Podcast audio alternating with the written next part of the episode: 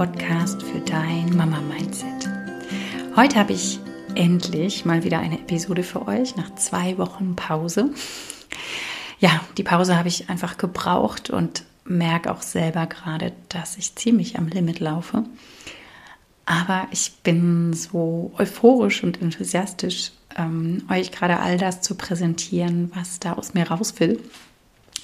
Also mein Online-Kurs, meine Interviews, die ich gerade führe, die tollen Menschen, die ich euch vorstellen möchte. Und ja, dann haben wir jetzt gerade Mai. Gerade heute ist der 1. Mai, wenn ich dieses Intro aufnehme.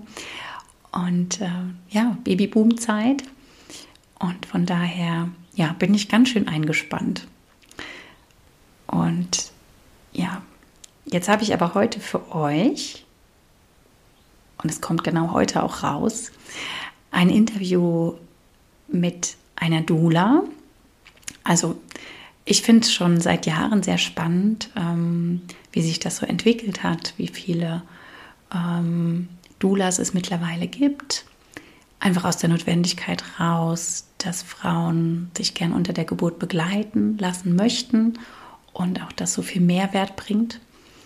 Und von daher bin ich auf die Alex zugekommen und habe sie gebeten, mit mir ins Interview zu gehen und sie hat sich sehr gefreut. Und ich finde, es ist ein wunderschöner Austausch geworden, in dem wir euch so ein bisschen darstellen können, was der Unterschied zwischen einer Hebamme und einer Dula ist, was überhaupt eine Dula ist. Und ja, es kommt so viel Lebensfreude, so viel Energie in diesem Interview raus, dass ich seitdem wieder gedacht habe, oh, ich würde so gerne noch ein Kind kriegen. Vielleicht kannst du es als Schwangere gar nicht verstehen jetzt da, weil du so ein bisschen so einen sorgenvollen Blick auf die Geburt hast. Aber ich, ähm, ja, mir fällt nur der Begriff Halleluja ein, weil ich das, es ist so ein Festtag, diese Geburt. Und genau das darf es werden. Und aus meiner Sicht braucht es dafür ein Stück weit Vorbereitung und auch aus der Sicht von der Alex. Und genau dafür stehen wir hier oder sind wir hier. Sie äh, in Form auch von Begleitung in der Schwangerschaft und dann auch eben unter der Geburt. Und für mich jetzt in Form dieses Podcastes, äh, meiner 1 zu 1 Begleitung im Coaching oder als Hebamme und auch in Form meines Online-Kurses. Und ich mag euch jetzt noch mal ein bisschen was zu dem Online-Kurs erzählen, für die unter euch, die das jetzt noch nicht mitgekriegt hat. Es gibt diesen wundervollen Online-Kurs gerade in der Beta-Variante. Das heißt, ich habe ihn gebaut. Er läuft jetzt noch bis Mitte Juni mit den wundervollen Frauen, die gerade daran teilnehmen, was einfach schon so bereichernd ist und so wertvoll ist und schön, dass ähm, ich da ein Stück ihren Weg begleiten darf. Und dann geht Mitte Juni, Ende Juni, 27. Juni, die nächste Runde los. Und du darfst dich gerne dafür anmelden oder mir Fragen stellen oder dich einfach bei mir melden, wenn Interesse besteht. Ich werde dich zwölf Wochen lang begleiten. Es wird acht Module geben, die für dich parat stehen, die du dir in deinem Tempo zu Hause anschauen kannst, mit Videos, mit ganz viel Information, mit einem Workbook, wo du dich selber reflektieren kannst, mit Checklisten etc. Noch so viel mehr. Und es wird sechs Live-Termine geben, bei denen wir uns sehen, bei denen wir uns austauschen können, bei denen wir Übungen auch live machen können und die Energie spüren können. Und ja, es wird eine exklusive WhatsApp-Gruppe geben zum Austausch. Es wird ein Probepaket von ätherischen Ölen geben, die du dann zu Hause in deinen Alltag und in dein Mama-Werden einbauen kannst. Ja, also aus meiner Sicht ist das so wertvoll und ich liebe es, das für euch zu erschaffen und ähm, bereitzustellen. Und wenn du Interesse hast, dann melde dich gerne. Und wenn du Fragen hast, natürlich auch. Und wenn du das Gefühl hast, du magst diese Folge einer Freundin empfehlen oder ja, noch mehr Menschen da draußen dürfen wissen, was eine Dula ist und ähm, dürfen davon erfahren, dass es die überhaupt gibt, ähm, diese Unterstützung zu genießen. Oder aber auch ähm, ja, andere Menschen, die, die du ähm, damit ein Stück weit unterstützen möchtest, dann teile, teile, teile gerne diese Folge. Und wir freuen uns beide, die Alex und ich, auch riesig über eine Rezension bei iTunes oder bei Spotify. Also gerade ein paar Worte sind immer sehr schön. Aber Sterne sind auch gigantisch. genau. Also wir und dieser Podcast vor allen Dingen leben mit davon, dass du berichtest, dass du es teilst. Also wenn dir jetzt jemand einfällt, einfach nach der Folge direkt weitersenden, einmal teilen. Genau, vielleicht kommt dir direkt jemand in den Sinn. Und jetzt starten wir los. Alex ist selbst Mama und auch wieder schwanger. Und ja, ich finde, es ist so ein spritziges Interview geworden. Viel Freude mit dieser Episode jetzt.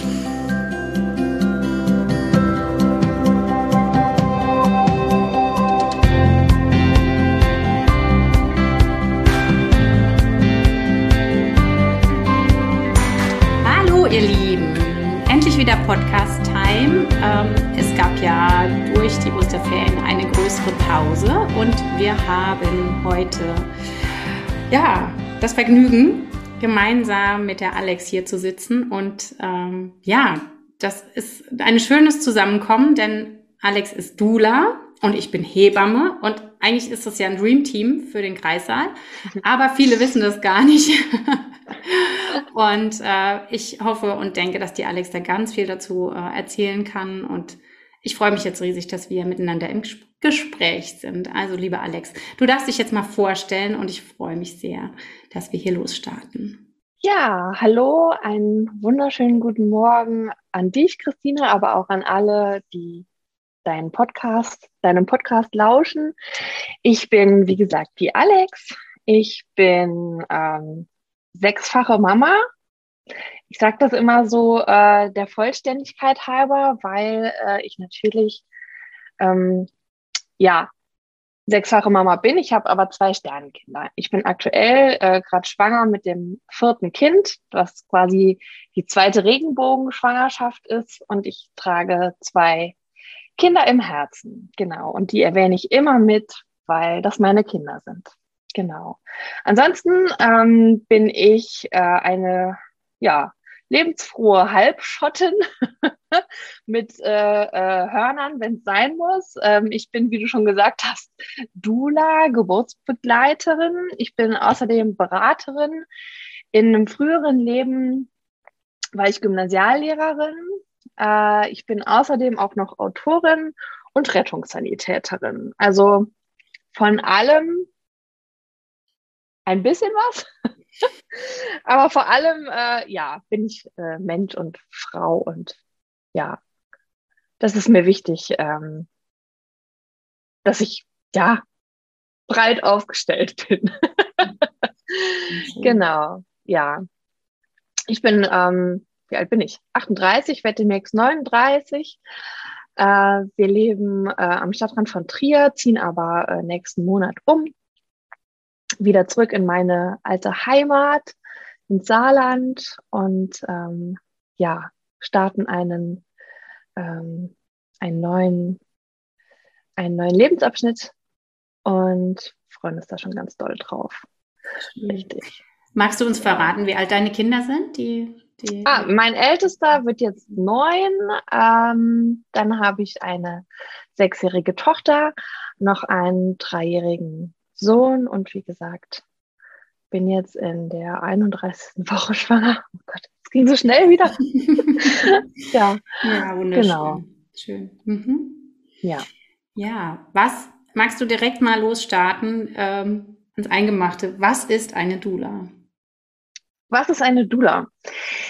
Eine Dula ist eine ähm, erfahrene Geburtsbegleiterin für Frauen, Schrägstrich, Familien. Ja, also es ist auch so, dass äh, die Dula unter der Geburt natürlich auch irgendwo für den äh, werdenden Papa da sein kann, da sein möchte.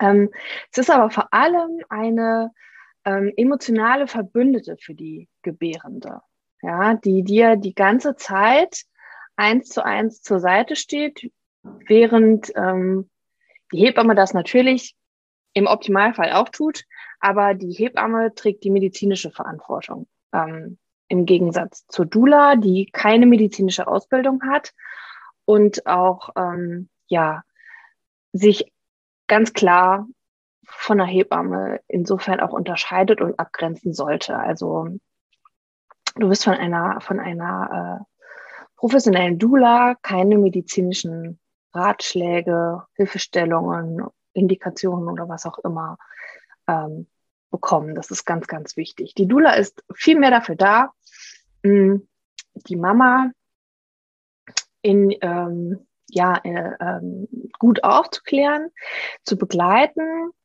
ähm, sie zu stärken in ihrem Geburtsvorhaben, also zu, zunächst natürlich auch erstmal rauszukitzeln, okay, wie stellt ähm, die äh, Mama sich ihre Geburt überhaupt vor? Was, was möchte sie? Was möchte sie auf keinen Fall?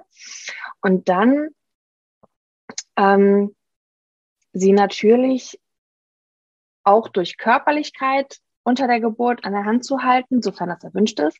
Aber vor allem sage ich immer, wir sind so ein bisschen so ein Schutzschild für die Mama. Also wir wissen, genau über ihre ähm, Wünsche und ihre No-Gos im Prinzip Bescheid und können diese, können alle negativen ähm, Einflüsse von außen, die die Mama unter der Geburt verunsichern ähm, würden, so ein bisschen abfangen, so, so, so ein bisschen ja als Schutzschild fungieren, damit die Mama in ihrer eigenen Stärke auch bleiben kann, dass sie die Muße hat, sich wirklich nur auf sich selbst und ihr Baby zu konzentrieren. Und ähm, natürlich ist, ist im Idealfall ist natürlich auch der, der Papa mit bei, aber der Papa ist ja meistens auch in der, also in der Situation Geburt kein wahnsinnig erfahrener ähm, Berater oder Begleiter, auch wenn das vielleicht nicht seine erste Geburt ist, weil er ähm, mit anwesend ist. Und trotzdem ähm, ist es ja auch nicht die Rolle des Vaters, ähm, des Papas, ähm, die Frau zu beschützen, sondern er wird ja auch Papa. Es ist ja auch sein Erlebnis. Ja, und deswegen finde ich, dass äh, man da auch ein bisschen Verantwortung von den Papas oder von den Schultern der Papas auch nehmen darf. Und also wenn ich da aus eigener Erfahrung sprechen kann, das war schön und gut, dass mein äh, Mann bei meinen Geburten dabei war. Aber ich glaube, dass ähm, eine Dula nochmal ganz andere ganz andere Aufgaben hat, einen ganz anderen Wert hat. Ähm, sie steht natürlich da als neutrale Person ähm, dabei. Ja, sie, ähm, sie, sie kennt viele Situationen, sie ist, sie ist erfahren, sie hat ja auch eine entsprechende Ausbildung genossen, ähm, hat, wie jetzt in meinem Fall, auch schon mehrere Geburten selbst erlebt und viele Situationen auch erlebt im Zusammenhang mit Geburt und ist diejenige, die so den kühlen Kopf auch behalten darf. Ja, ähm, so die, die Verfechterin für die, für die werdende Mama. Dass sie einfach den Kopf frei hat und sich einfach nur um sich selbst und ihr Baby kümmern kann. Und ja, das halt in einer 1 zu 1 Betreuung und nicht, also im besten Fall nicht erst zur Geburt, sondern natürlich schon während der Schwangerschaft. Ähm, in, in, in der Begleitung während der Schwangerschaft, aber auch, die Möglichkeit gibt es auch, dass eine Dula auch nach der, nach der Geburt ähm, die Mama noch begleitet.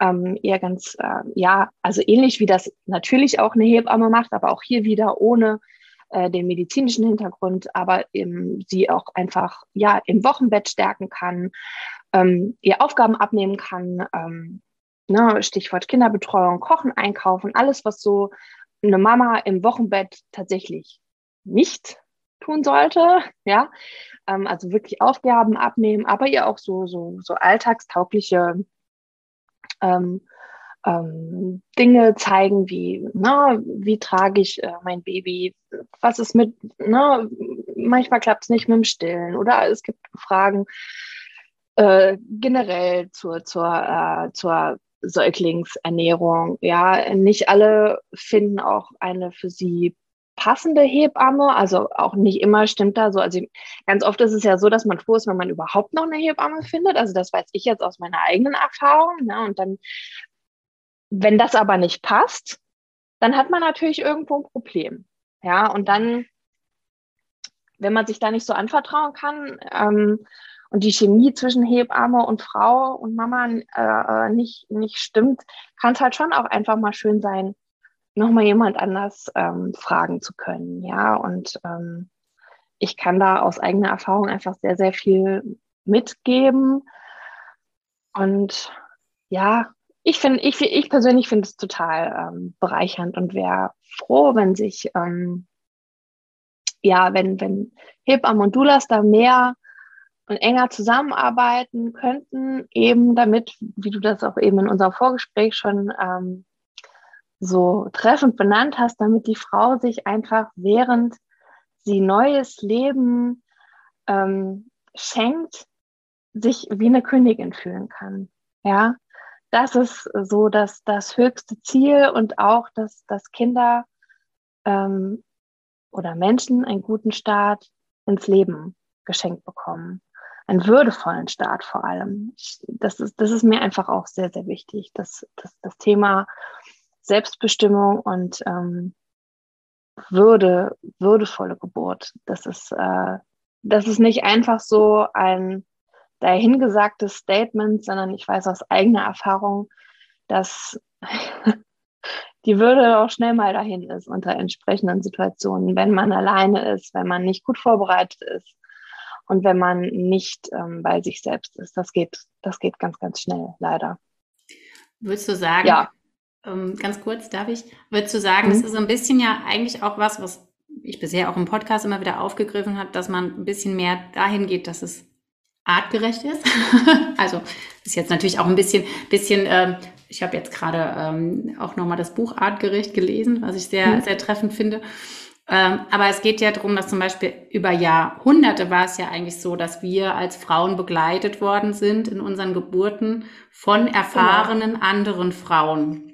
Ja. Und unter Umständen halt auch von einer größeren Gruppe. Ne? Also nicht unbedingt Richtig. nur einer, sondern vielleicht mhm. zwei oder drei Frauen. Und dass jeder vielleicht für was anderes zuständig war. Also was mir jetzt direkt mhm. ähm, kam, als du gesprochen hast, war auch so dieses, da Bedürfnisse zu erfüllen, ne? auch die Bedürfnisse ja. zu wahren, wie du eben sagst, ne? Ja. so ein bisschen zu schauen, ähm, sich darum kümmern, ne? also diese, diese genau zu dienen, auch ein Stück weit. Ne? Ja, das fällt mir direkt ein Stück ein. weit auch zu dienen, ein, mal eine Wasserflasche, ein Wasserglas zu reichen, ja, ja? oder äh, einfach mal um was bitten zu können, für das, ähm, für das eine Hebamme oder andere Geburtshelfer vielleicht gerade irgendwie keine Zeit haben oder was einem vielleicht auch peinlich ist, äh, das auszudrücken, ja. Mhm. Also ähm, das ist halt auch so, auch dieses, dieses Thema, ähm, wer begleitet mich? Ähm, zu meiner Geburt und wen kann ich um was bitten? Bei wem ist es mir vielleicht peinlich? Was würde ich meinen Partner, um was würde ich meinen Partner zum Beispiel nie bitten? Ja, das, das ist bei jeder Frau auch anders. Ähm, und trotzdem, eine Dula ist dafür da, genau das ähm, im besten Falle sogar auch selbst zu erkennen, was gerade benötigt wird, aber auch einfach, du kannst doch einfach zu ihr sagen, kannst du, kannst du jetzt mal bitte meinen Mann rausschicken? Ich möchte gerne mal in Ruhe zur Toilette gehen, ja, oder was auch immer. Ich bin gerade irgendwie, ich stehe hier gerade halb nackt und möchte gerne aufstehen, möchte mir gern was, irgendwas, ja, möchte mich gerne mehr bewegen. Ich möchte aber nicht, dass, dass in, in, in der Zeit andere mit im Raum sind. Kannst du das mal für mich regeln? Oder mhm. ja, und ähm, du sprichst das auch an, dass, dass früher Frauen äh, unter der Geburt von, von, einem, von einem Team auch quasi oft begleitet wurden, von geburtserfahrenen Frauen. Ähm, in diesen alten Abbildungen sieht man das häufig, dass quasi ähm, so auch nochmal, um, um, um, um Hebamme und Dula voneinander abzugrenzen, dass die Hebamme quasi am unteren Ende der Frau tätig ist, ja, oder abgebildet wird und die Dula eher so am Kopfende, ja. Ähm, das sind auch unterschiedliche Aufgabenbereiche und das, ähm, ja, das, das, das Zusammenspiel von beiden ähm, gewährleistet aber irgendwo dass die, diese Ganzheitlichkeit ähm, der Frau und des Geburtsprozesses auch wieder. Denn man muss einer Frau nicht sagen oder erklären, wie sie, gebär, wie sie gebärt. Ja, das kann der Körper der Frau seit, seit ewigen Zeiten schon immer, sonst wäre die Menschheit längst ausgestorben. Ähm, kann er das alleine, ja, der braucht da keine Hilfe und keine Anleitung, weil der regelt das allein. Und ich finde das, ähm, ich finde es persönlich traurig, dass ähm, die Mehrzahl der Frauen dieses Vertrauen in sich selbst und ihren Körper nicht und in die Natur und ins Leben nicht mehr haben. Das hat natürlich viele Gründe, ja, ähm, das, das ist nicht, das ist, ist nicht der Fehler oder die Schuld der Frau, sondern ja, wir sind so sozialisiert worden, dass das Geburt als, als Risiko, als gefährlich benannt wird, betitelt wird. Ähm, und wenn ich mir jetzt so meine eigenen Geburtserfahrungen anschaue, könnte man davon auch tatsächlich irgendwie auch ausgehen. Ja, also ich bin schon auch froh um die moderne Medizin. Die hat mir schon das eine oder andere Mal, ähm, ja, muss man auch einfach so sagen, das Leben gerettet. Also nicht nur mir, sondern vor allem ähm, auch meinen Kindern.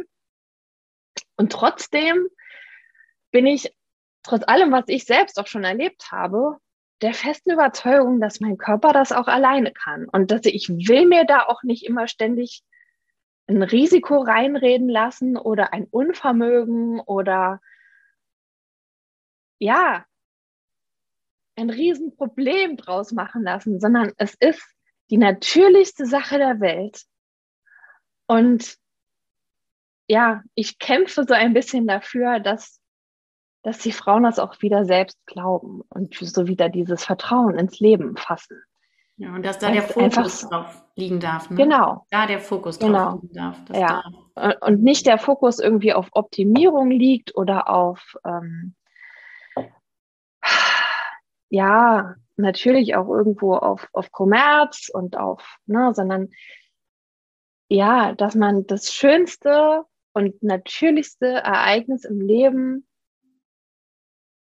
auch wieder, ja, mehr zelebrieren darf und mehr anerkennen darf und äh, mehr Raum dafür schaffen darf und dass sich mehr Frauen auch wieder das, das, das erkennen, dass sie sich wert sein dürfen, das auch so auszuleben. Mhm. Also das ist halt auch so ein, so, ein, so, ein, so ein Riesenpunkt, dass sich viele Frauen das auch einfach gar nicht trauen, sich das wert zu sein. Mhm. Mhm. Denn das ist, das, das, das ist ein, das fliegt einem nicht zu mhm. heutzutage, sondern man muss da aktiv selbst rangehen und sich, ja, man muss sich das oder man darf sich das wert sein tatsächlich und dann auch dafür losgehen. Ja. Und nicht erwarten, dass es automatisch auf einen zukommt. Mhm. Das klingt jetzt vielleicht ein bisschen abstrakt, aber es ist tatsächlich, also ich meine es tatsächlich so. Ja. ja, also ich kann es vielleicht jetzt für mich auch nochmal spiegeln oder übersetzen. Das ist ja auch das, was ich in meiner Arbeit mache, zu sagen, Geburtsvorbereitung ist nicht einfach nur, ähm, ich pack die Kliniktasche, ich mache einen klassischen nee. Kurs, wie ich äh, nee. mich zu bewegen habe und so weiter. Nein, wie ich zu atmen habe und äh, genau. tralala. Sondern dass halt der mentale Anteil so ein großer ja. ist und dass da auch vorher gearbeitet werden darf, aus meiner Sicht. Ja, ja. Um, auf meiner auch. Ne?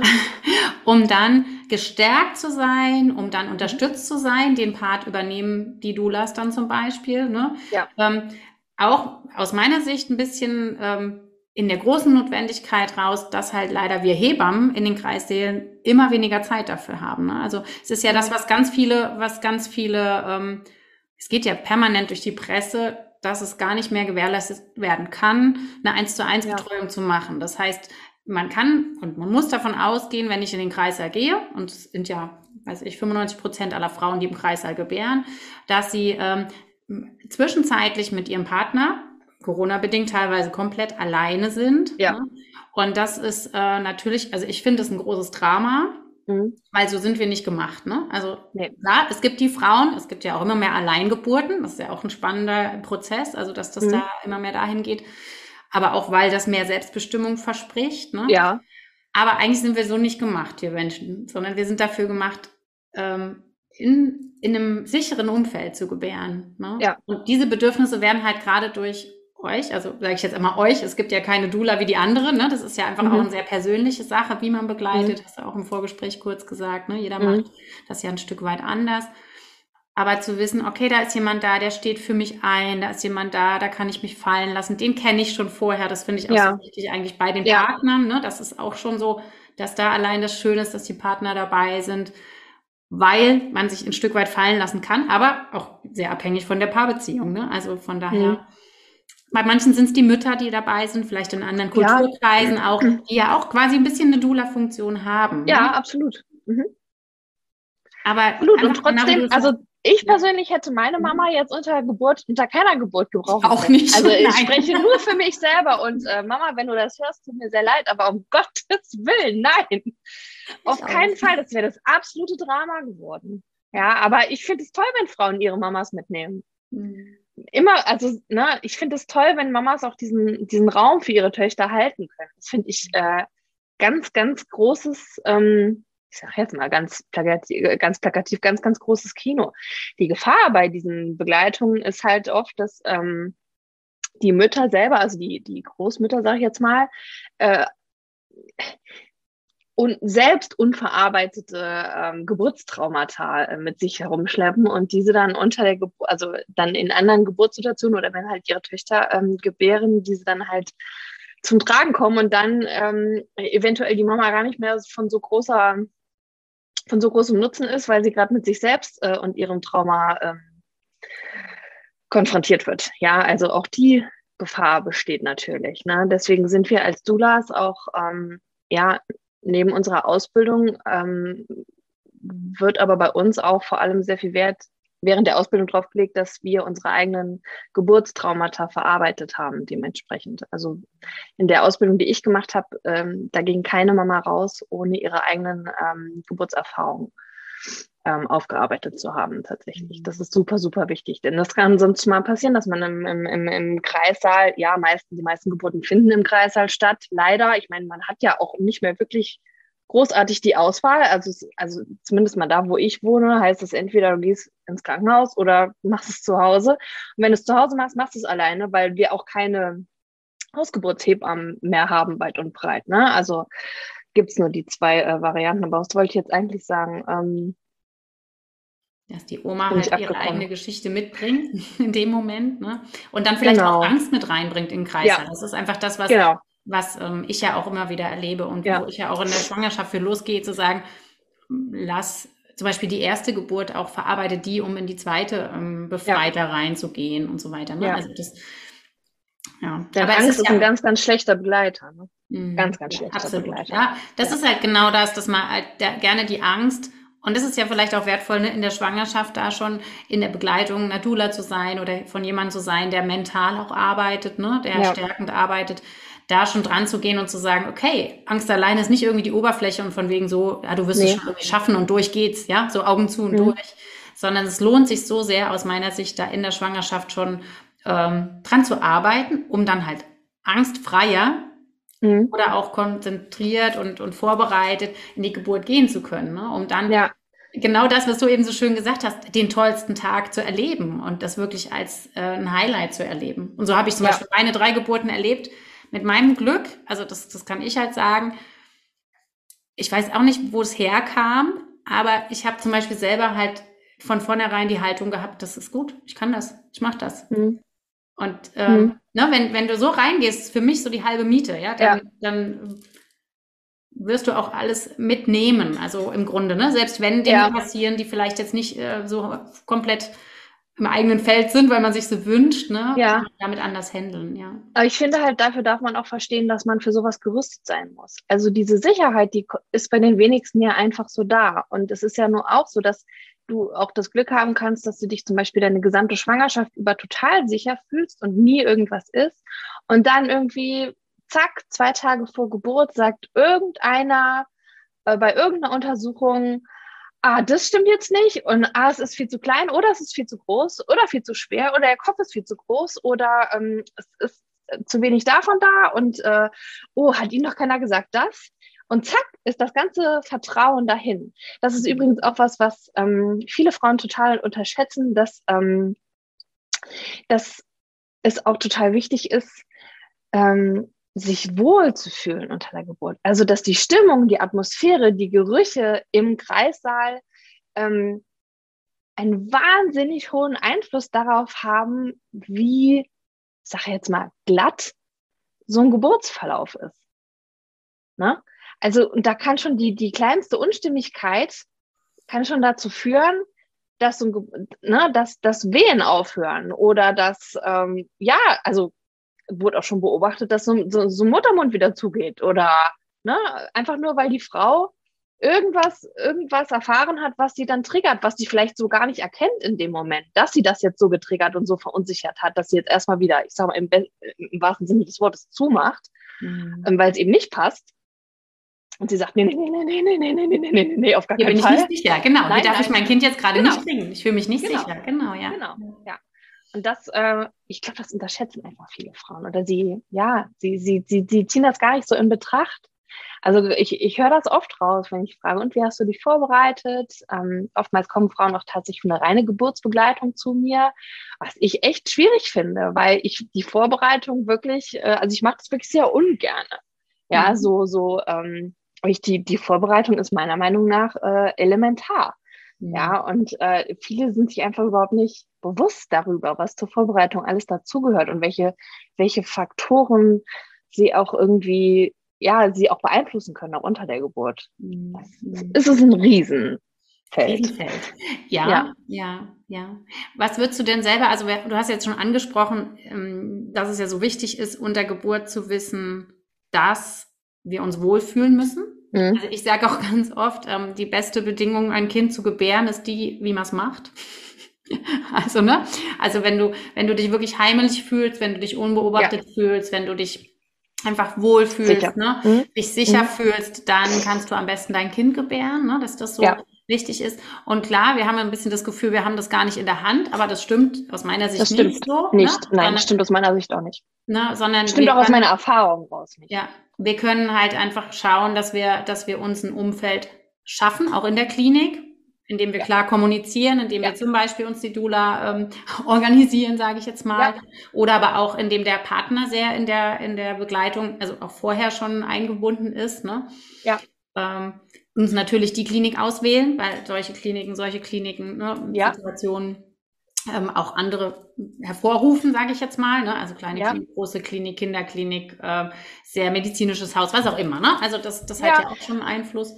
Auch gerne mit, mit sehr detaillierten Geburtswünschen ähm, schon, ich sag mal, dort, sich dort anmelden. Ja, und dann erstmal auch vorfühlen, okay, wie offen sind die denn meinen Wünschen gegenüber? Genau. Oder machen sie direkt zu und sagen, das ist alles Papalapap hier, wenn ich noch irgendwie individuelle Wünsche berücksichtige, dann würde ich zum Beispiel direkt sagen, okay, tschö.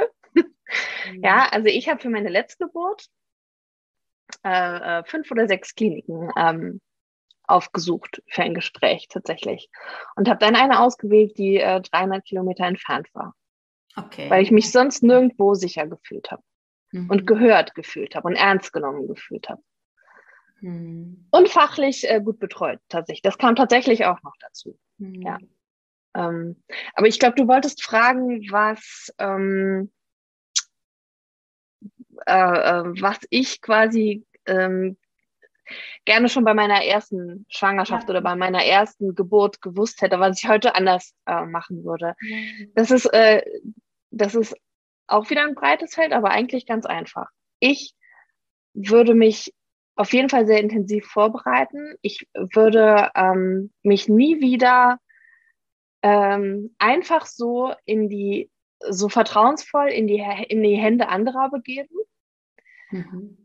Ähm, und ich würde wieder, also das habe ich Gott sei Dank wieder, wieder gelernt, auf mein eigenes Bauchgefühl zu hören, also genau hinzuhören und darauf zu vertrauen. Denn mein, also mein Körper, und ich bin eigentlich der Überzeugung, jeder Körper zeigt dir sehr genau,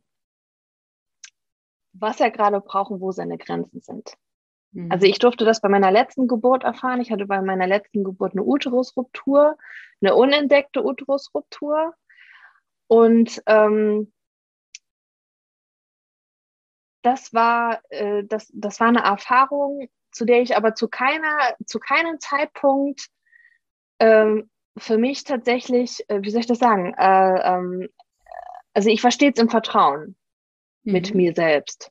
Mhm. Ich wusste genau, wo die Reise hingeht. Es, es, gab nie, es, es gab nie einen Moment der Unsicherheit. Also ich bin tatsächlich an, an ET plus 13, obwohl er kam dann ET plus 14, ähm, mit, ähm, mit äh, geplatzter Fruchtblase und heftigsten Wehen, drei, äh, ja, fast drei Stunden mit meinem Mann noch äh, in die Geburtsklinik gefahren.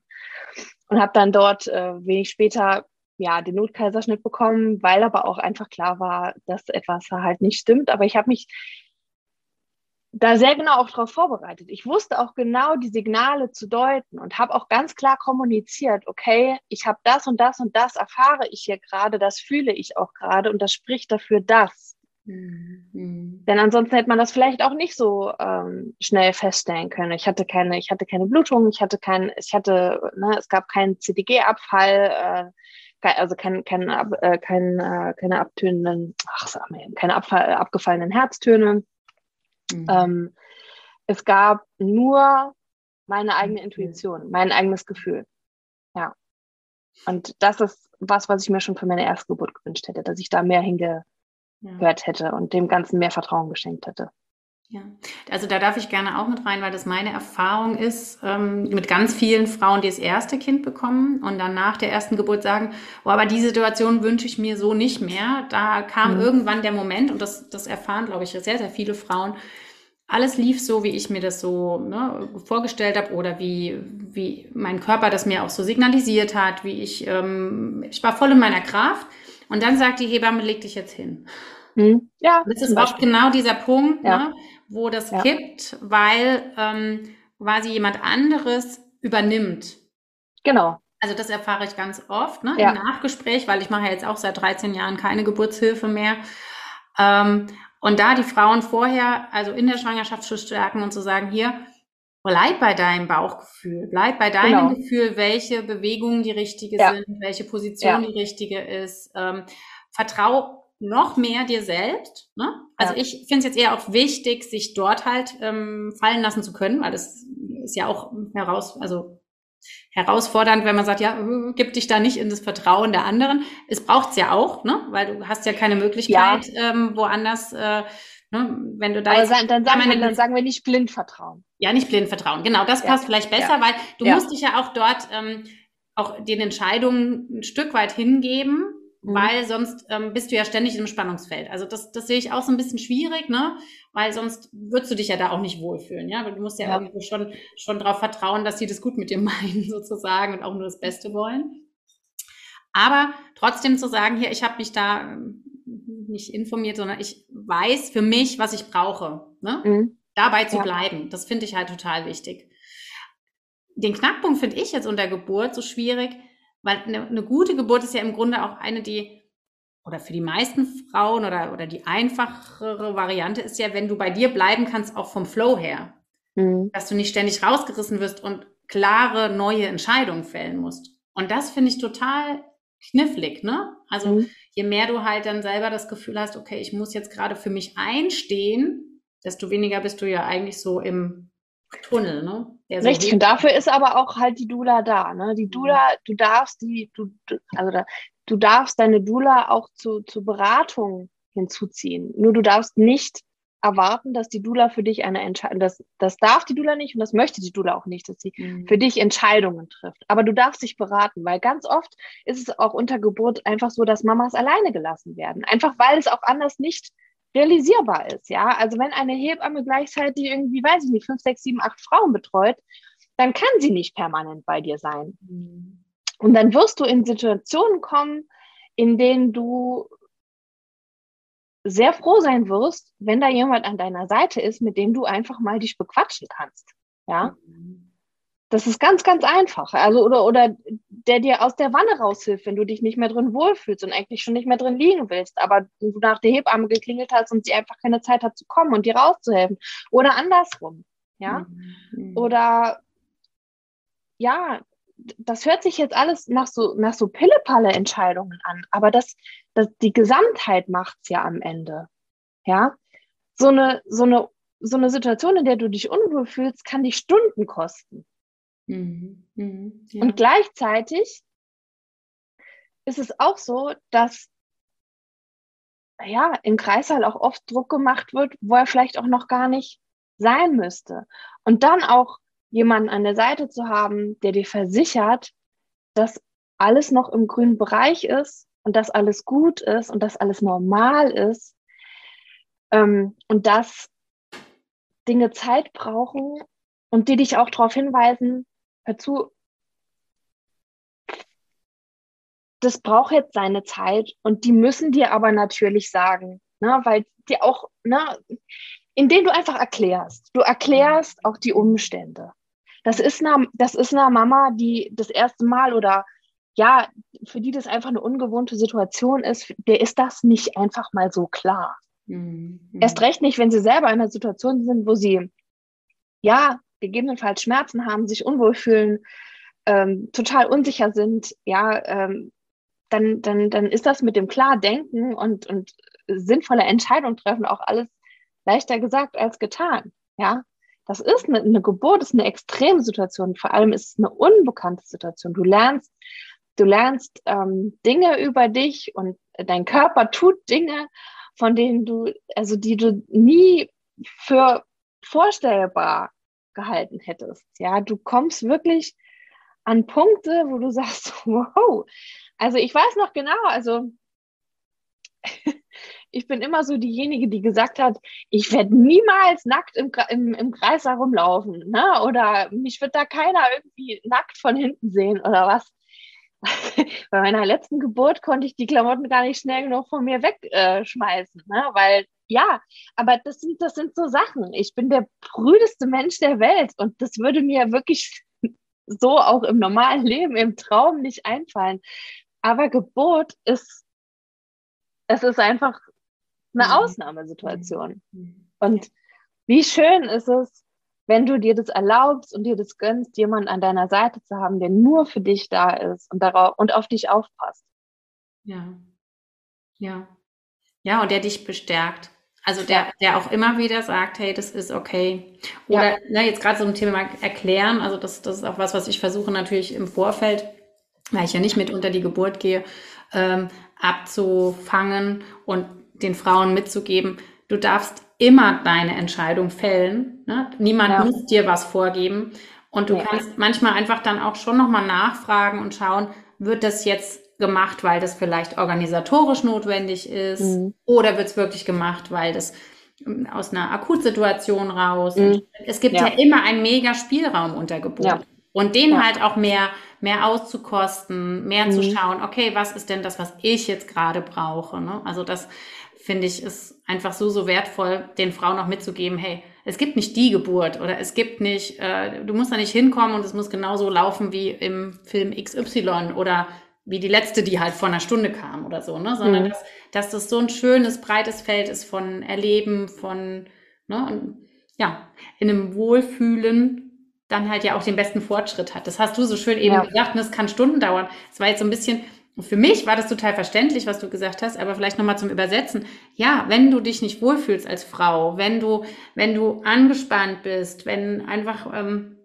dann sind das die Konsequenzen, zum Beispiel, dass ähm, da jetzt äh, klassischen Geburtsstillstand entsteht ja. oder dass das Baby sich nicht so reindreht oder dass mhm. ne, einfach Schmerzen so unaushaltbar sind. Die sind ja. resultiert in der Regel davon, dass ja ein Nichtwohlfühlen da ist, ein ich bewege mich vielleicht nicht so, wie mein Körper das jetzt bräuchte und so weiter. Ne? Mhm. Und indem ich nämlich mehr da ins Vertrauen gehe, zu sagen, okay, und ich bewege mich, wie ich will. Oder mhm. ja, ähm, ich, ich gucke, was brauche ich denn gerade, welche Bedürfnisse sind gerade da, das sehe ich auch so ja. ganz klar bei euch als Doulas, ne? Dieses Bedürfnis erfüllen ja. auch mal ein bisschen im Hinterkopf haben, ah, Toilette wäre mal wieder dran oder ja, ne, genau, Essen, genau. Trinken, also, Energie. Ja, ne? richtig, richtig. Diese, diese Dinge auch im Hinterkopf haben, die hat eine Mama unter der Geburt nicht. Diese ganzen, du könntest mal noch das ausprobieren.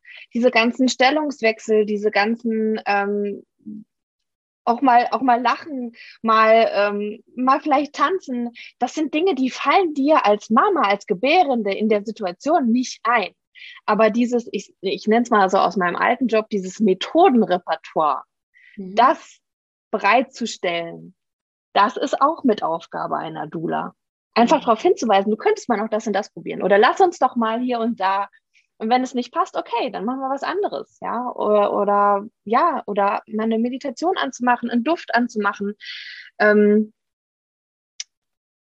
einen Schwank aus der Jugend zu erzählen, mal die Frau ein bisschen abzulenken. Ähm, oder einfach auch nur mal daneben zu sitzen und zu häkeln ähm, oder zu lesen, eine schöne Musik anzumachen, was auch immer. Es gibt unendlich viel, was du, wie du, wie du einer Mama helfen kannst. Ähm, und man sollte nicht, nicht von der Mama in der Situation erwarten, dass sie das selber so auf dem Schirm hat, was sie jetzt noch alles tun könnte. Genau. Also Ruhe reinzubringen. Ne? Und mhm. was mir jetzt auch noch kam, jetzt gerade auch aus meiner Hebammenarbeit, natürlich ist es auch das, was die Hebammen auch am Repertoire haben sollten. Ne? Aber zeitbedingt halt dann ja. manchmal nicht haben. Und auch aus ja. dem, dem Standard, der in dieser Klinik vielleicht gerade herrscht oder aus dem Ablauf, ne? Ähm, ja. gar nicht den Kopf dafür haben. Also das sehe ich wirklich ein Riesenthema bei uns in den Kreissälen, dass das stressbedingt, weil die Hebammen haben Stress, mhm. ist halt gewisse Dinge dann so oder so laufen, was dann schade ist, was dann ja. ne, im Grunde, und das ist sowas, wo ich denke, ich muss Hebammenfortbildung machen, da bin ich jetzt mhm. irgendwie dran, dass ich das, glaube ich, irgendwann anbieten muss, weil ähm, im Endeffekt haben die ja mehr Arbeit. ja, die Hebammen. Ja, natürlich, so aber, ne? aber selbst, guck mal, selbst aus der Perspektive Hebamme, wenn du den Stress hast, und den hast du ja im Klinikalltag, nicht nur, wenn du irgendwie sehr viele Geburten parallel betreust, sondern der ganze, der ganze äh, äh, bürokratische äh, äh, Aufwand, mhm. der da dahinter steht, den kein Mensch sieht. Mhm. Ja, allein dieses, dieses ganze Schriftwerk, dieses, ne, und, und, und alles, was da dazugehört, dieses auch ähm, äh, sich rechtfertigen müssen, ja, Rechenschaft ablegen müssen, ja, diese Verantwortung auch zu tragen, die macht ja auch, das macht ja auch Stress bei der Hebamme. Und Stress fördert ja wiederum nicht gerade, dass man äh, den Blumenstrauß an, an, an Methoden und an, an Möglichkeiten äh, mhm. hervorzaubert. Ja? Im, Im schlechtesten Fall denkt man selber als Hebamme noch nicht mal dran, sondern man will nur irgendwie, dass alle halbwegs sicher ähm, ihre Kinder kriegen, möglichst schnell. Mhm. Ja, um das auch gewährleisten zu können. Ähm, und das finde ich einfach so, so schade. Das ist so, das ist so ein, das sind so viele Faktoren, die, die nicht mehr stimmen bei uns, so in unserer gesamten Geburtsphilosophie. Ja. Das ist einfach so schade. Und das Schöne ist ja, wenn man da frühzeitig ansetzt, wenn die Frauen einfach gestärkt, also wir müssen jetzt mal hier vielleicht im Gespräch vor allen Dingen darauf eingehen, dass ja viele Frauen natürlich nicht die, jetzt vielleicht auch spontan nicht die Möglichkeit haben, noch eine Dula für ihre Geburt zu organisieren. Das heißt, mhm. wie können wir jetzt die Frauen dafür stärken, zu sagen, okay, wie kannst du denn in den Kreißsaal gehen und sagen, hier, ich habe jetzt zwar leider keinen Dula, aber ich möchte trotzdem eine selbstbestimmte Geburt, ich möchte trotzdem mich da wohlfühlen und so weiter. Ne? Und da einfach dann zu verstehen, okay, ich kann mir mein Handwerkszeug mitnehmen, ich kann genau. ne, mein, mein Mann eine Liste in die Hand drücken im Notfall, Richtig. ne? Zum Beispiel. Richtig. ich, ich habe eine hab ne Liste, ja, wo, wo ich einfach draufschreibe, okay, die und die ähm, also das, das könnte mir gut, das tut mir normalerweise gut, ja, äh, oder das ist äh, das, was, was ähm, was ich mir vorstellen kann, was mir noch gut tut. Wenn das einfach schon mal da steht, auf einer Liste, auf einem Plan, der auch noch mehrfach ausgedruckt ist und dann an, an allen möglichen Orten zu finden ist. Ja, ich hatte letztens eine Mama, die, der haben sie verboten, ähm, ihre, ihre Geburtstasche mit in den Kreißsaal zu nehmen. Also heißt für mich, der Plan, ne, die Liste, mehrfach ausdrucken, an allen möglichen Orten bunkern, sodass du wirklich drauf zugreifen kannst. Weil das Hirn ist manchmal in diesen Situationen einfach vernebelt. Du kommst da nicht drauf. Und wenn das da steht, dann, dann ist das ein super Ankerpunkt auch einfach schon mal. Mhm. Und, aber das kannst du natürlich nur machen, wenn du dich im Vorfeld damit beschäftigst und dir über deine eigenen Bedürfnisse und Wünsche und auch deine eigenen Grenzen klar wirst. Du musst dich damit, ja, du solltest dich damit beschäftigen. Ich kann das immer nur wieder als Appell ja. so sagen. Geh da nicht unvorbereitet rein. Und damit meine ich nicht 18 Bücher lesen äh, und, und, und äh, den 25. Online-Kurs machen und äh, ja, weiß ich nicht, ganz viele negative Geburtsberichte hören. sondern sich mal, sich mal hinzusetzen mit einem Blatt Papier und einem Stift, mal in Ruhe zu überlegen, wie ticke ich eigentlich, wie ticke ich in extra extremen Situationen, wo sind meine Grenzen, wo sind meine, was kann ich mir überhaupt nicht vorstellen, mhm. was tut mir aber in vergleichbaren Situationen vielleicht gut. Mhm. Ja, welche Düfte mag ich? Welche, welche Musik könnte ich an? Überhaupt mal dran zu denken, sich Musik anzumachen. Ja, mhm. Kopfhörer einzupacken. Ja, eine Runde zum Lieblingslied zu tanzen, sich eine, sich eine Playlist vorher machen. Das sind alles Dinge, die kein Geld kosten. Mhm. Die kosten kein Geld, aber die tun dir gut. Und sich immer, immer, immer wieder damit äh, zu, aufzuladen in der Schwangerschaft, dass wir dafür gemacht sind zu gebären. Ja. Dass genau. du als Frau dafür gemacht bist, ein ja. Kind zu bekommen, dass das, ja. das ist der, der normalste, der logischste Weg ist, weil du ja. deine Schwangerschaft zum Ende gebracht hast und dein Kind jetzt auf die Welt bringst, dass das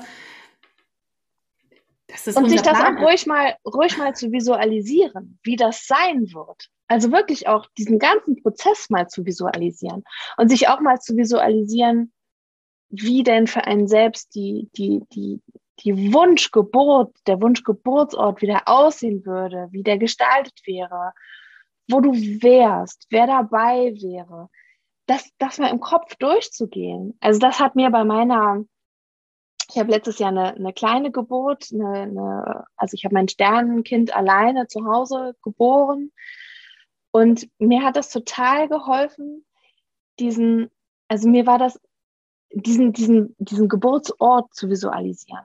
Mhm.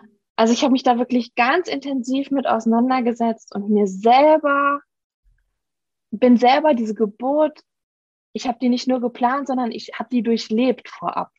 Mhm. Und es ist jetzt kein Scherz, wenn ich das sage, aber das ist 100% so eingetreten, wie ich mir das durchgespielt habe. Mhm. Und das ist, das ist so ein machtvolles Werkzeug, was wir da haben, auf das einfach nicht verzichtet werden sollte. Mhm. So dieses Werkzeug nicht aus der Hand zu geben. Das ist, du kannst so viel, du hast so viel selbst in der Hand. Aber du musst es tun. Erstmal vorstellen. Und da ist es ja. jetzt bei mir, also ich habe auch ähm, ja, mentales Arbeiten, Hypnose und so weiter, mhm. ist ja so ein wertvolles Tool, was wir uns nicht klar machen, dass wenn wir uns halt die ganze Zeit den Kaiserschnitt visualisieren, weil das ist das, wovor wir am meisten Angst haben, dann ist es das, was wir bestellen. Ja, ja also du bestellst Sachen. Ja. Genau, weil ja. du die ganze Zeit daran denkst ähm, und damit beschäftigt bist, wie wird das ablaufen, ist es eigentlich im Grunde das, was am meisten im Feld ist. Ne? Mhm. Und ähm, das heißt jetzt nicht, dass es, dass es ein Drama sein muss, im Kaiserschnitt zu landen. Das ist vielleicht auch gar nicht schlecht, ne? sich diese Variante vorzustellen und zu sagen, okay, also ich glaube auch so eine gewisse Offenheit ist so ja, wichtig, ne? dass man, ganz dass man wichtig. im Grunde sagen kann, hey, es wird vielleicht ja im Außen nicht genau so kommen, wie ich es mir mhm. vorstelle. Es wird hundertprozentig Dinge geben, die mich mhm. vielleicht zwischendrin verunsichern. Aber ich finde ja. immer wieder den Punkt, bei mir anzukommen und genau. meine genau. ne, zurück zur Stärke zu kommen. Und da ja. hast du auch so schön schon gesagt, Kopfhörer unter Geburt, ähm, ja. ne, eine Meditation anzumachen, Ruhe Vertraute Düfte. Ne? Wenn ich hatte zum Beispiel während meiner letzten Geburt, habe ich äh, quasi jeden oder in meiner letzten Schwangerschaft jeden zweiten Tag in äh, Zitronenmelisse gebadet. Mhm. Und natürlich habe ich mir das in meine Kliniktasche eingepackt. Mhm. Also wenn irgendwas klar war, dann war das, dass ich auf jeden Fall meine Zitronenmelisse bei mir haben will. Mhm. Solche Sachen, solche Ankerpunkte, das ist einfach so, so wichtig. Ja. Und das sind die kleinen Dinge. Ne? Und bei den Düften wissen wir auch noch, ne, ich bin ja auch so ein bisschen äh, mit Düften ja. unterwegs, dass ja gewisse Düfte auch gewisse, ähm, nicht nur im Sinne von Ankerpunkten oder von, von Ankern, die wir vorher setzen, sondern auch von ihrer Wirkung alleine schon. Ja, klar, äh, ätherische Öle sind Dinge, ein Thema. Dinge bewirken. Ja. Also ja. wenn ich jetzt irgendeinen Duft ähm, im Kreißsaal habe, der mir Angst vermittelt, weil ich damit irgendwas mhm. als Kind erlebt habe, dann wird er ja auch eher zumachen. Und wenn ich aber dann sage, okay, wie können wir denn hier jetzt mehr, mehr Freude reinbringen, mehr, mehr Entspannung reinbringen, dann kann das Lavendel sein, dann kann das Zitrone, ja. also alles, was so, was ja, so Orange. Sind, mhm. Orange, wilde ja, Orange. Genau. Ne, das, und das ist so toll. Im Grunde da wieder, wo gehe ich hin zu meiner Geburt? In meiner Klinik, wo ich gearbeitet habe, wo meine Kinder geboren sind, die arbeiten da mit Badesalz, mit Düften, mit ätherischen Ölen. Ne? Also das, ähm, das Handwerkzeug oder die Möglichkeiten sind ja da. Und das genau. ist auch was, was wir uns halt auch einfach mitnehmen können. Ne? Also so, richtig, so ein Duft richtig. auf einem Tuch riechen, ist ja. Wunder, ja. Das, jedes ja, CTG wird, Fall. also jedes Kind wird von den Herztönen her aktiv, ja. wenn das, wenn es Zitrone riecht, ne? Ja. Und, und gleichzeitig übertüncht man damit vielleicht auch Gerüche, die einem total Angst machen, ja, sei es der Geruch nach Desinfektionsmittel oder, ne, ich meine, im Krankenhaus begegnen einem viele Gerüche. Also ich habe immer die ganze Palette an, ähm, ja, an, an ätherischen Ölen auch mit in meiner Dula-Tasche. Und ich habe auch immer einen Diffusor mit dabei. Aber es ist auch immer vorher mit der Mama ähm, abgeklärt, ja, was sie vielleicht so gar nicht riechen kann. Im besten Falle hat man das auch tatsächlich mal ausprobiert. Ähm, ja, und das ist, es ist kein Hokuspokus. Das ist wirklich, ja, das, diese Dinge haben ihre Wirkung und genauso wie Hypnose und mentale Geburtsvorbereitung und Meditation ihre Wirkung haben. Das ist kein Hokuspokus, das ist kein, ich sag mal, ne, diese, ja, man hört das einfach sehr oft, so dass man auch belächelt wird, wenn man sagt, ja, wie hast du dich vorbereitet? Ja, also ich höre hör das selbst. Auch ich als Mama, als Schwangere. Ne, wenn ich sage, ich mache jeden Tag meine, meine Hypnose, ich mache das jeden Tag abends zum Einschlafen. Ist mir auch total egal, was du davon hältst, aber auch ich werde belächelt für sowas. Mhm. Ne?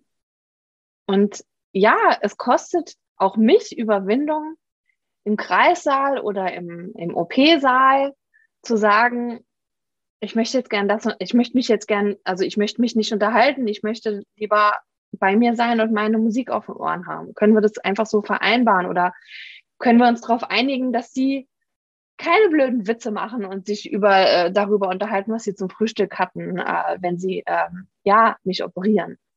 Können wir uns da irgendwie drauf einigen? Das kostet wahnsinnig viel Überwindung. Das kostet ja auch Mut, sowas zu sagen zu Autoritätspersonen, zu Personen, in denen, zu denen wir ja im Regelfall auch irgendwo aufschauen.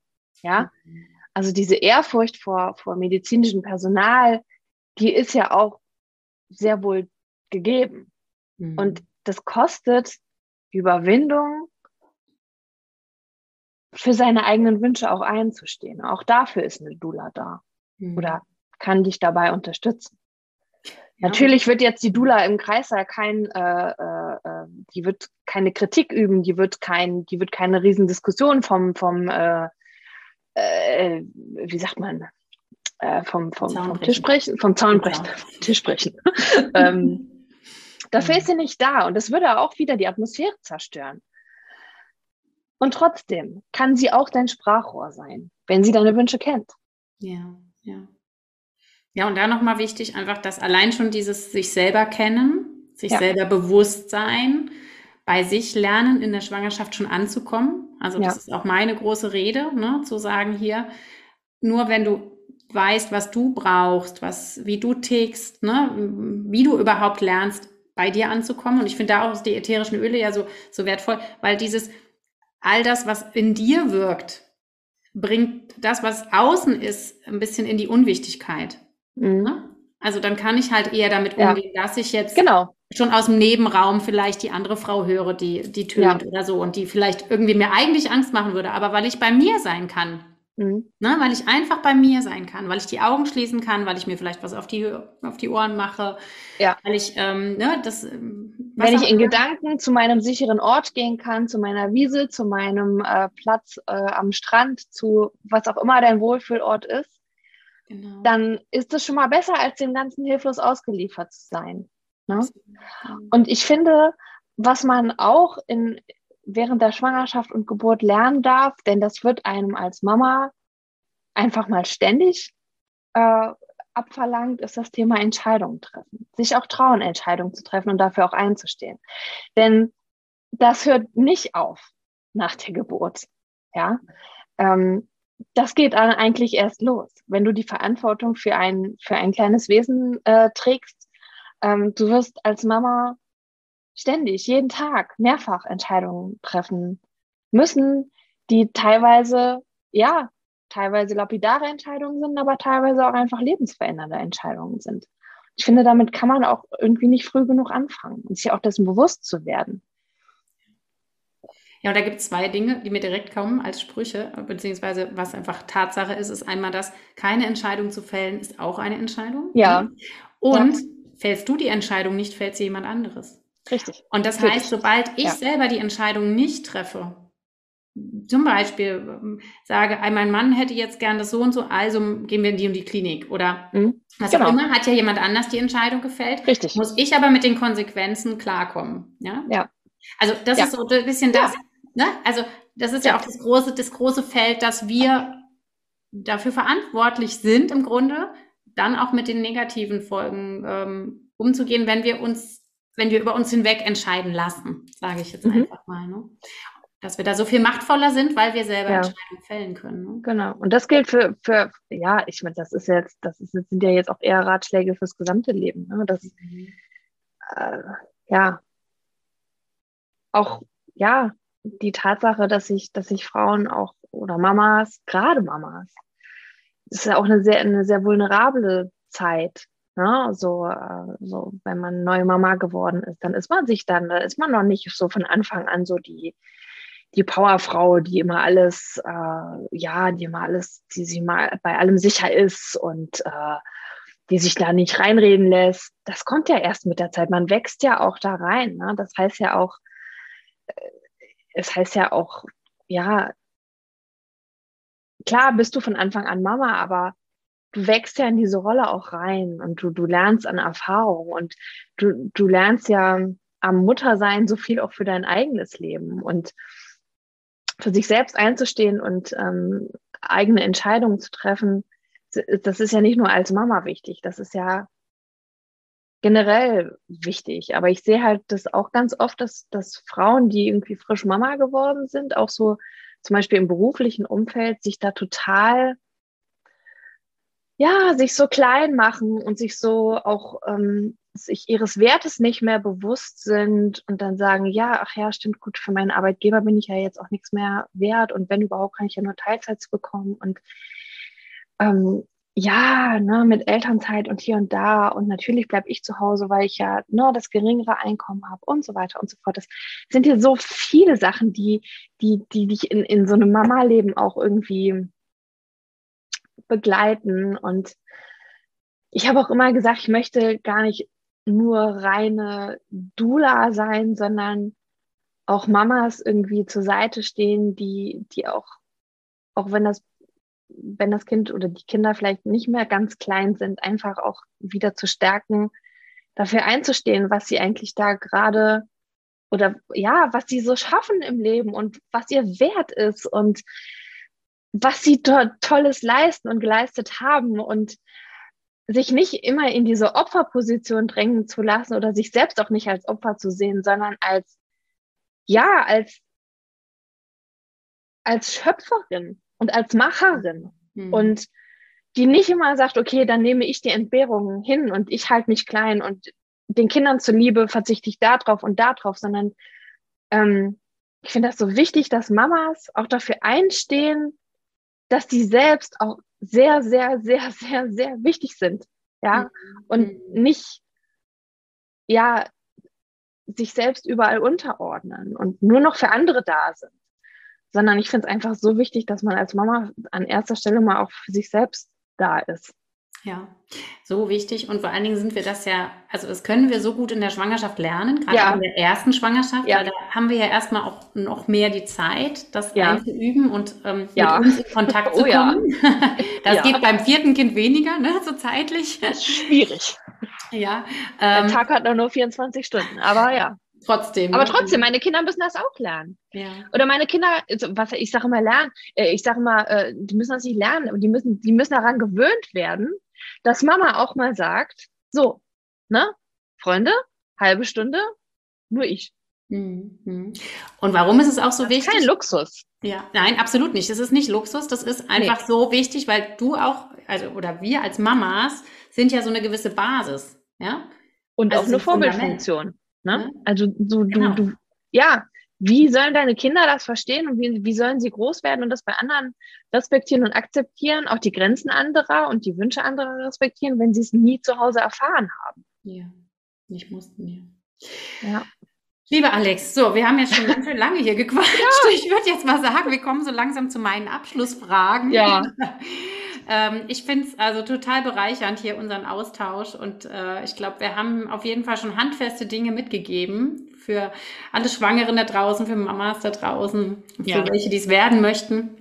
Ja, und ja. haben auch einen Einblick gegeben, was macht die Dula, in welchem Feld, äh, ja, kann sie unterstützen, Wann macht Sinn, mit ihr in Kontakt zu treten? Und ja, was, was mir jetzt noch, noch im Kopf war, war dieser Begriff Dula oder diese, diese Institution, sage ich jetzt mal, kommt ja ein bisschen aus Amerika, gell? Also dort ist es eigentlich Richtig, viel, ja. länger, viel länger üblich, ne? Ist auch viel etablierter und es gibt auch viel, viel mehr Frauen, die sich äh, von der Dula begleiten. Also, das, also ich habe eine Freundin, die in den USA lebt, ist Deutsche, aber lebt in den USA.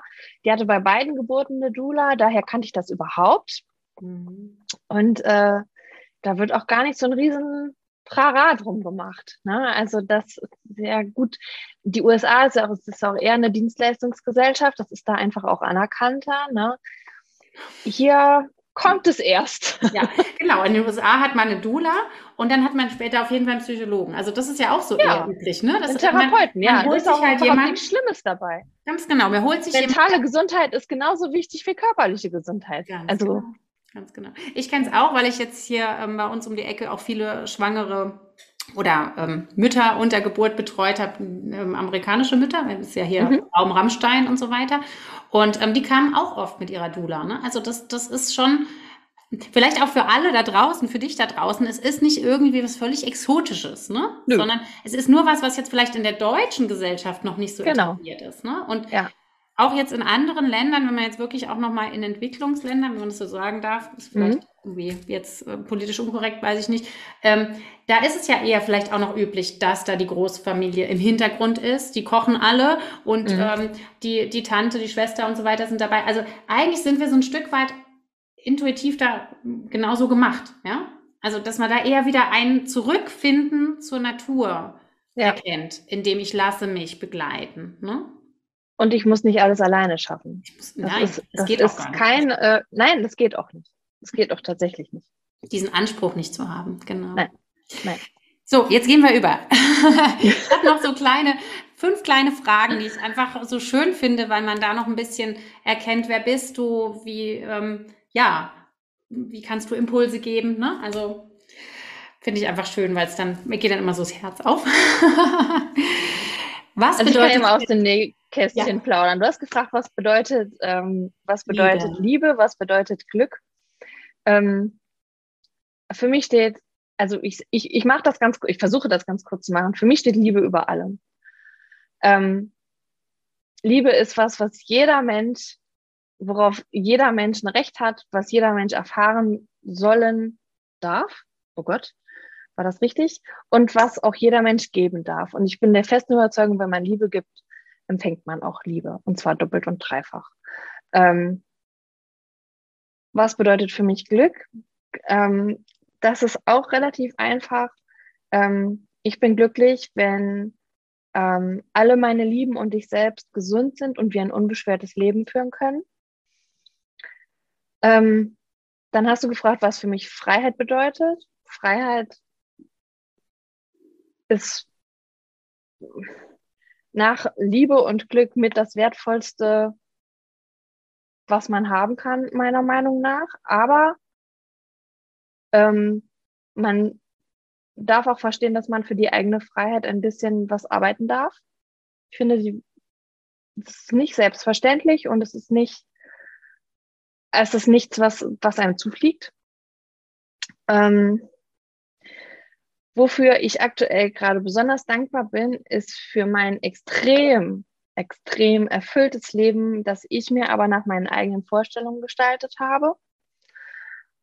Um, und was ich mit einem Fingerschnipsen ändern würde, wenn es möglich wäre, wäre, da kommen wir wieder bei, beim Anfang an, mehr Liebe und vor allem Respekt unter den Menschen.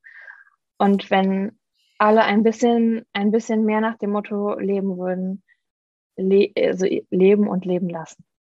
Sehr, sehr schön. Oh, wunderschön. ja.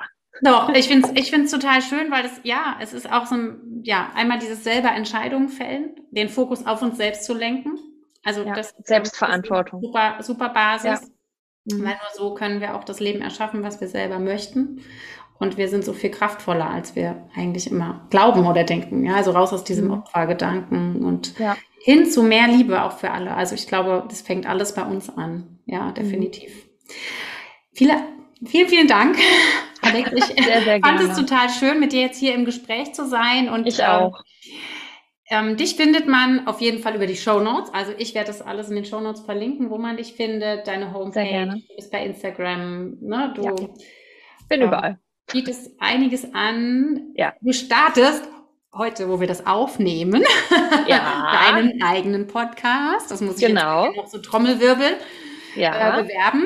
Das heißt, der ist dann schon online, weil ähm, diese Folge wird wahrscheinlich Ende der Woche online gehen, also Richtung Mhm. 1. Mai. Mhm. Und von daher ähm, gibt es schon den Podcast von der Alex.